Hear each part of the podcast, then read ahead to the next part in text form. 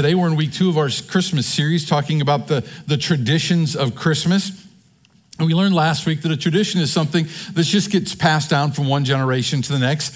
Some things we just pass on naturally. We don't even have to work. There's no effort involved. And then other things we need to make sure that we're very intentional about passing on to our kids and our grandkids. Faith in Christ, belief in God. These are some things that are important to us. We want to make sure that we pass those on to our kids. And Christmas is just such a wonderful time of year. It's filled with all kinds of families and parties and gatherings and food and gifts. But, you know, there are some rather unusual traditions of Christmas that people have, some that our family's never been a part of. How many of you hide a pickle on the Christmas tree? Anybody here? Okay.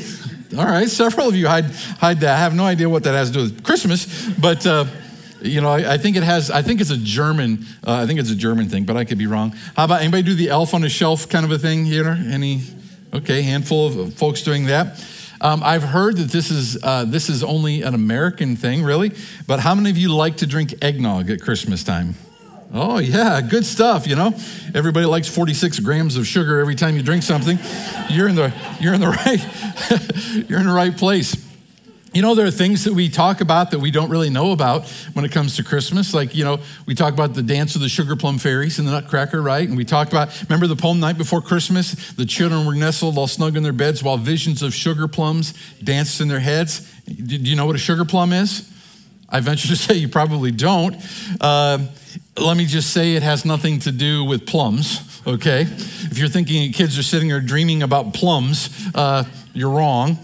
A sugar plum, actually the word plum there goes to the other usage in the language, which means desirable. We say like somebody has a plum job, right? A desirable job. That's the usage of the word plum there. A sugar plum was actually a small nut, usually an almond, or a seed, a caraway seed that was covered with some kind of a liquefied sugar and then allowed to harden, forming a small, hard, round piece of candy. So the kids were just laying in bed dreaming of candy. Now that makes more sense, doesn't it? I love candy at Christmas time, right? Especially the Reese's little Christmas trees, you know? Fantastic. Good stuff. So this week I was out and about and I was just talking to a random person that I know that doesn't go to church. And I just asked the question. I said, what is your family's favorite Christmas tradition? Or what does your family like to do? And she thought about it for a minute, and she said, giving Christmas gifts. And I thought, you know, that's good. In our culture, it would be hard to imagine a Christmas celebration without the exchanging of gifts. Unfortunately, for many people, that's all Christmas is just a time to give gifts. But I want to look at the gifts that were given to Christ here at his birth, and that's going to be what we're going to talk about today as we talk about the tradition of giving gifts. Matthew chapter 2, verse 9.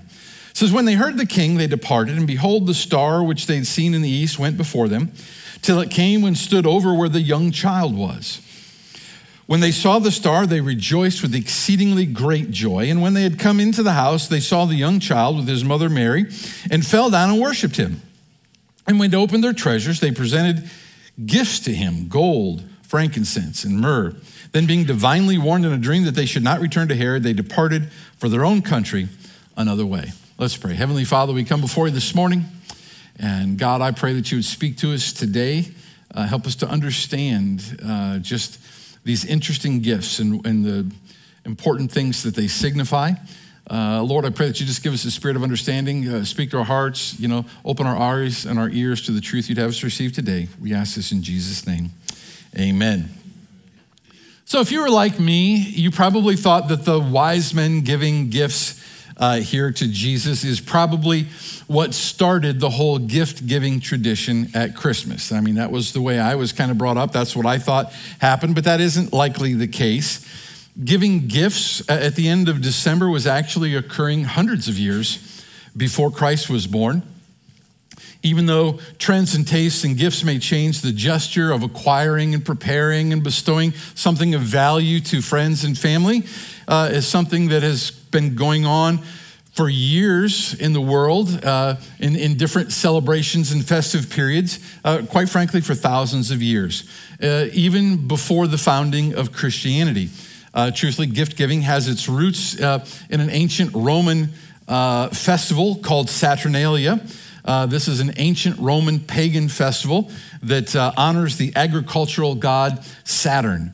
Now, these festivities took place between the 17th and the 23rd of December, and they were celebrated with a sacrifice and a public banquet, and then they would give gifts. Now, these gifts that they gave, they were usually small. They weren't expensive gifts. Sometimes they were actually gag gifts. It was all in a spirit of fun, and you gave gifts to friends and family and what have you. Saturnalia was a big party. It was a fun atmosphere, and social standings were kind of done away with for that week. So, everybody was equal during that particular time, and it was just a real time of celebration. And it was celebrated all throughout the territories of Rome, pretty much through the end of the calendar year. And because this was a much-loved festival, and it had kind of this carefree atmosphere, and the giving of gifts and lavish entertainment, people were not inclined to want to give up that particular tradition. So at the conversion of Emperor Constantine to Christianity in AD 312, that signaled the beginning of the end of pagan celebrations throughout the empire. But the leaders, they couldn't just simply ban Saturnalia because it was so popular and it would cause a backlash. So the prevailing theory is that they brought many of the traits of Saturnalia over when they were establishing a new festival period that they called Christmas. And this would be a rival festival to Saturnalia to commemorate something significant, the birth of Jesus Christ. And so the giving of gifts was probably one of the traditions that was carried over from this old Saturnalia festival. So then that begs the question, is it wrong to give gifts at Christmas if the origin comes from an ancient pagan culture? So regardless of what the Christian traditions may have meant, their use today needs to be evaluated based on what they mean today, not necessarily what they meant thousands of years ago. So to automatically associate Christmas gifts and candles and colored lights and Christmas trees with pagan worship is unwarranted. Clearly, if there are unholy practices, if there was something that's like really wrong and unholy, it shouldn't be done. But if Christmas really maybe did start off kind of as Saturnalia, but then has been taken over by Christians and turned into something completely different, I think that is an okay thing. I don't think any of the celebrations that we do today really have anything to do with paganism. And so, I think the attempt to try and connect Christmas and paganism, can be disregarded. Christians celebrating Christmas are no more pagan than churches who worship on Sunday, which was, named because of the pagan god, and they called it the Day of the Sun, or those who hold services and prayer meetings on Wednesday night named after the Norse god Woden. The pagan origins of the names of the days of the week have nothing to do with the church's weekly gatherings, and ancient pagan winter festivals really have no bearing on the modern Christmas celebration that we have today.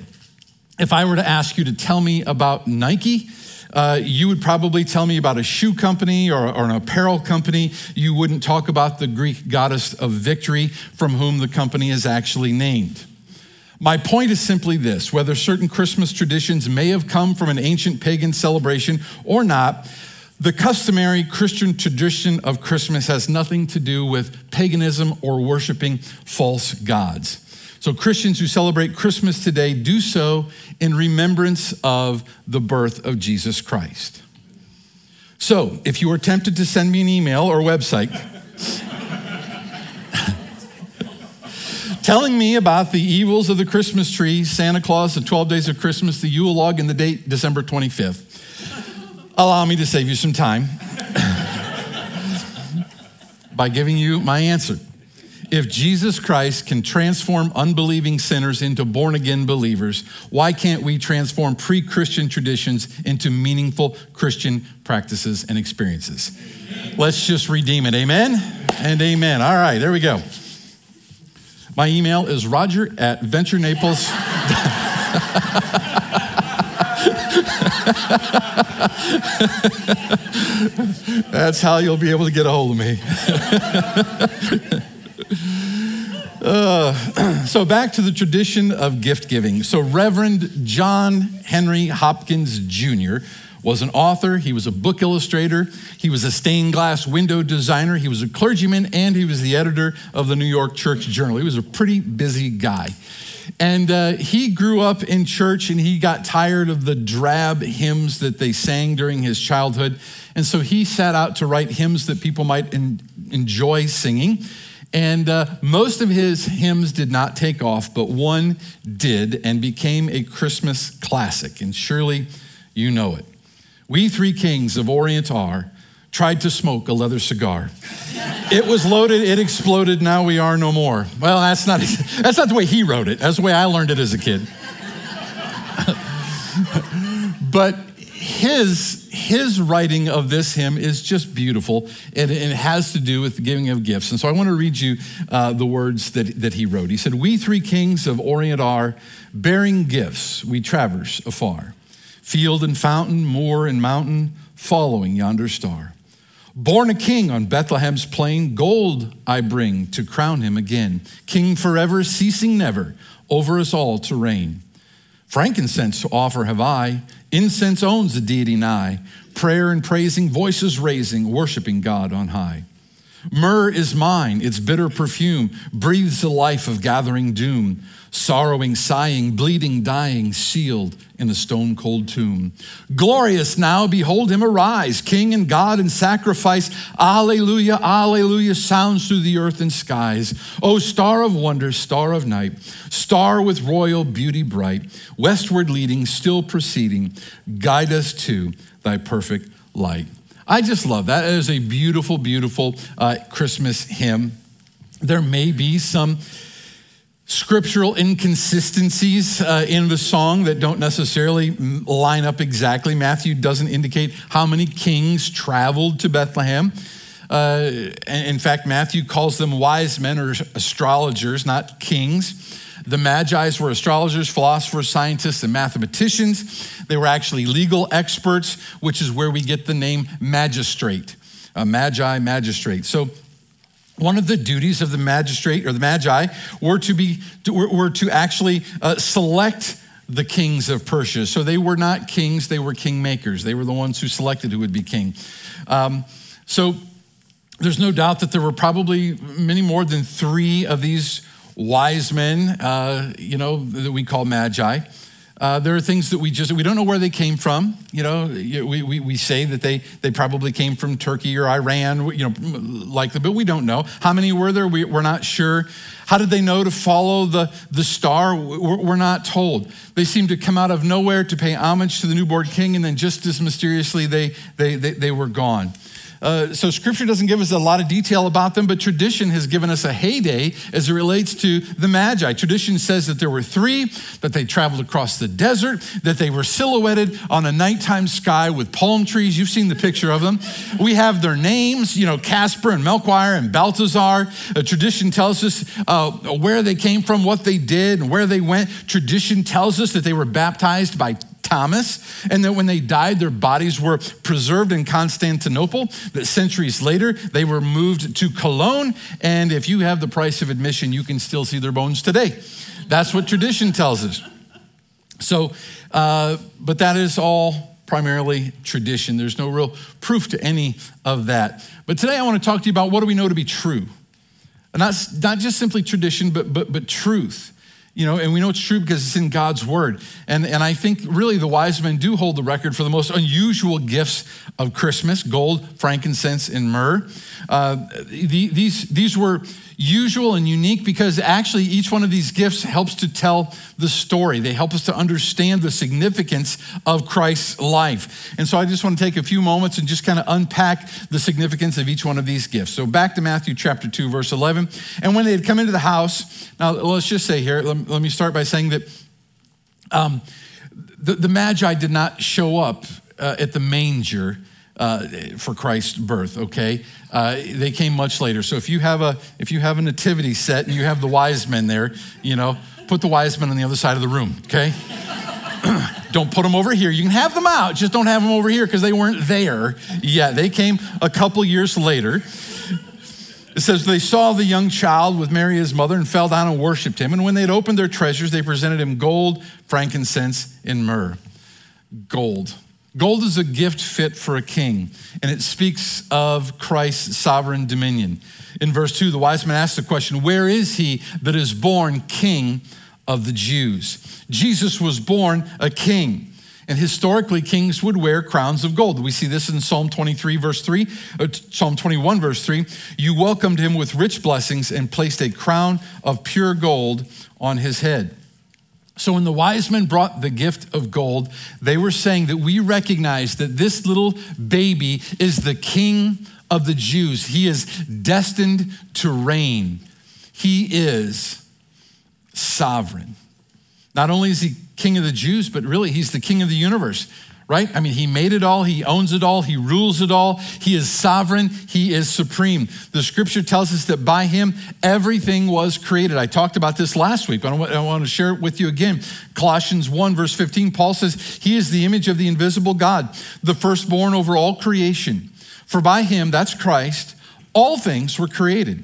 Things in heaven and on earth, visible and invisible, whether thrones or powers or rulers or authorities, all things were created by him and for him. He is before all things, and in him all things hold together.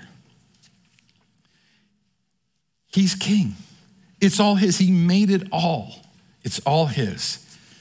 And yet the question for us today, bringing it to this day, is he the king of your life? Does Jesus reign supreme in your heart? Is he the Lord of your life? You know, we're quick to embrace him as Savior because we want the forgiveness of our sins, but often we're not as quick to embrace him as Lord. Ask yourself, is he the Lord of all your decisions? Do you stop and ask God for wisdom and direction? Do you pray before you make decisions? Is he the Lord of your possessions? Do you recognize that absolutely everything you own belongs to God, that you're a steward, you're a manager of it for a period of time, as am I, and that it's all the Lord's and we are just to steward that well? Is he the Lord of your time? You know, do you even think about him when you're looking at your calendar, when you're planning your days, your weeks, your months, and your years? It's one thing to call him king. It's another thing to call him Lord and let him reign in your life. Why is it difficult? Well, often he'll lead us to places that sometimes we don't want to go. He'll pick us up from here and put us over here, and sometimes we don't particularly care for that process. Sometimes he pushes us further than we really want to go, and maybe we don't want to do this particular thing. Sometimes he'll ask us to give more than we really feel like giving. He'll call us to sacrifice more than we really want to sacrifice. The Bible says that we're to take up our cross and follow him. So the wise men here, they recognized the royalty of Christ, and they made a sacrifice to worship him and come and lay these gifts at his feet. And gold wasn't the only gift they brought that day. They also brought the gift of frankincense. Now, frankincense speaks of his sinless deity. Not only is Jesus king, he's also God. Now you ask, well, how does frankincense indicate that Jesus is God?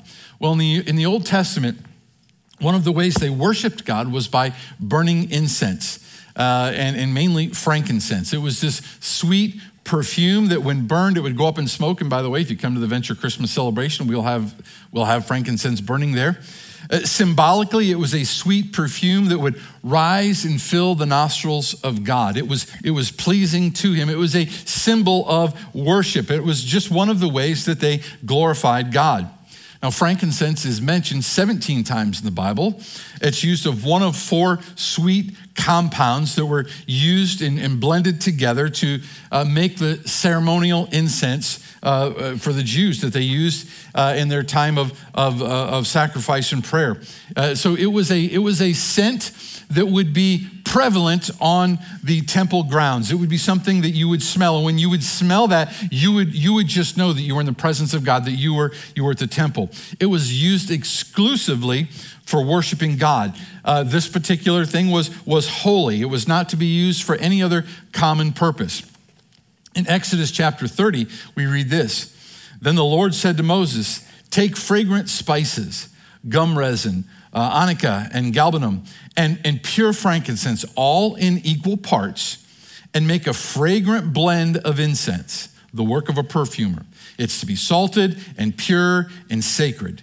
Grind some of it to powder and place it in front of the testimony and the tent of meeting where I will meet with you. It shall be most holy to you. Now, when I first read that, I thought, oh, we should make some of that. You know, we got the recipe right there. You know, any perfumers here? No, I don't think so. I thought that would be a good idea. Then I read the next verse. Do not make any incense with this formula for yourselves. Okay, I'm not going to do that. I changed my mind. It says, consider it holy to the Lord. So don't make that. You know, when the wise men bring Jesus their gifts, you know, they were recognizing, these were symbolic, they were recognizing that he is king. And by bringing him the frankincense, they were recognizing that he is God. But then they also brought a third gift, the gift of myrrh.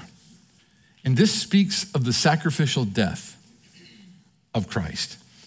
Myrrh is symbolic of the fact that this baby was born to die. Myrrh is an aromatic gum resin obtained from trees and shrubs in northern Africa and then throughout the entire East. Myrrh was used in Egypt in the embalming and purification and mummification process. There are 22 references of myrrh in the Bible. Myrrh was used to anoint every part of the tabernacle in the wilderness. It was myrrh that was poured on the feet of Jesus the week before his death. And at this time, myrrh was used to embalm the dead. You may remember that when Jesus was crucified, Nicodemus brought myrrh to anoint his body. We see this in John 19:39. He was accompanied by Nicodemus, the man who earlier had visited Jesus at night. Nicodemus brought a mixture of myrrh and aloes, about 75 pounds. So in bringing the gift of myrrh, the wise men were recognizing that this baby, this child, was born to die. Were these gifts unusual? Yes. But these gifts told a story. And it's a story we've been telling for 2,000 years. It's a wonderful story, a love story. The fact that God so loved the world that he was willing to give us a gift. He was willing to send Jesus Christ to our existence so that we could know him and that he could save us, he could redeem us. Really, it was a redemption story. Christ would be born and be willing to take the punishment that we deserve for the forgiveness of our sins in order to restore the relationship that was broken because of our sin between us and God. So Christmas is really a moving story of God's love, a lamb born to take the sins of the world, a virgin giving birth to God, a star that leads wise men to Christ. So they gave, because he was king, they gave him gold. Because he was God, they brought him frankincense. And because he was Savior, they brought him myrrh. So these gifts clearly were symbolic, but they were also pragmatic. These gifts, even in those days, were expensive. You know, a thief and a robber would love to steal these because, you know, they cost a lot of money. We know that Herod, King Herod, feared the baby Jesus, who was called the King of the Jews. And so he sent his soldiers throughout the region of Bethlehem to kill every male child 2 and under. So one night God warned Joseph to take his family and to flee to Egypt so that Jesus would not be killed. So Joseph did. He got up in the middle of the night. He gathered his family and what few belongings they had, and they fled. But have you ever considered the fact, how did Joseph, a simple carpenter, afford to make such a trip? How did he pack up his family and go to a new land? And how did he provide for his family in this new land? Well, God had provided by sending gold, and frankincense, and myrrh. These gifts, which had traveled all the way from Persia, were compact, they were portable, they were expensive, and they were easily traded and sold. So God inspired the Magi to give these particular gifts as a way to tell a story, but also provide for Joseph and his family during the exile to Egypt. So as we consider the tradition of giving gifts at Christmas, I think it's a good thing that we pass on this tradition to the next generation. Can gift giving go wrong, it can. If it becomes the sole focus, and if it leads to materialism, and that's what it's all about, and we miss the greater story behind the practice of gift giving. Yes, it can be wrong, but I don't think that giving gifts is going to take away from the true meaning of Christmas. I think it's a part of the story, and I think it's just something to remind us that maybe as we give kids gifts and things like this, that we remind them that, hey, kids, do you realize that the greatest gift that was given by God himself, and he gave his son, Jesus Christ? Isaiah wrote this, Isaiah 9:6, for unto us a child is born, to us a son is given. And the government will be on his shoulders, and he shall be called Wonderful, Counselor, Mighty God, Everlasting Father, Prince of Peace. So continue giving gifts, but the key is focus. Make sure that you consider the ultimate gift giver, our gracious Heavenly Father. James, the half-brother of Jesus, wrote this. He said, every good and perfect gift is from above, coming down from the Father of heavenly lights. God is the ultimate Christmas gift giver, right? As much as we give to him, he's far outgiven us. He's given us Jesus, his son.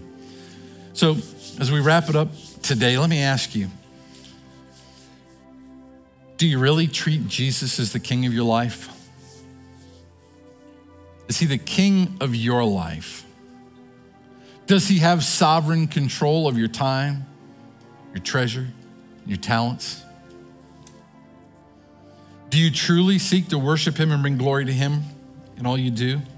Is his glory your highest priority?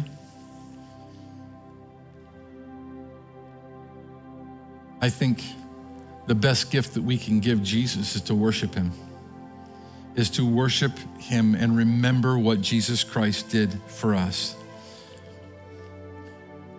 So we looked at these beautiful, symbolic, pragmatic gifts that they gave, but I'll tell you, on the day that those gifts were given, the greatest gift was not the gold, frankincense, and myrrh. The greatest gift was the gift that Jesus offered them, and that was the gift of eternal life. And that is the gift that he offers to you and to me. The fact that our sins can be forgiven, we can be clean, cleansed, white as snow.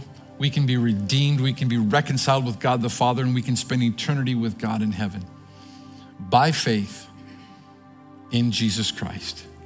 My friends, that is the greatest gift that can be given. If you're here today and you've never accepted Christ as your Savior, you've never received that gift, you know, it is a gift. I mean, if somebody offers you a gift and you don't take it, you don't have it. If I reached in my pocket, pulled out a $100 bill and held it here and say, hey, you can have it, and I just held it here and nobody came and got it, I would put it back in my pocket, and you wouldn't have it because you didn't come get it. And you know, the gift of salvation is offered to everyone, but if they don't take it, they don't receive it. God doesn't force it. He makes it available. He offers his gift of salvation, but each and every one of us must make the choice to receive the gift of salvation. If you're here today and you've never received the gift of salvation, you've never asked Jesus to forgive you of your sins, you've never put your faith, your trust in what Jesus Christ did on the cross as a payment for your sin, then rising from the dead, proving that he was indeed God Almighty. Before you put your head in your pillow tonight, I encourage you to call out to God. The Bible said, whosoever shall call upon the name of the Lord shall be saved. The way you receive the gift is you ask for it, and he'll give it to you. Amen. Let's pray. Heavenly Father, we recognize this morning that Jesus is King, and he is God, and he is our Savior, and we worship you. We worship you today, God. We thank you for your rich gifts to us and your blessings, and we thank you so much for salvation. And God, I pray that in this season that, Lord, we would just remember the birth of Christ, that we would celebrate who Jesus is, and that we would bring light into this dark world and hope to those who need it. And so, Father, we love you, we praise you, and we worship you today in Jesus' name. And all God's people said, amen. Let's stand as we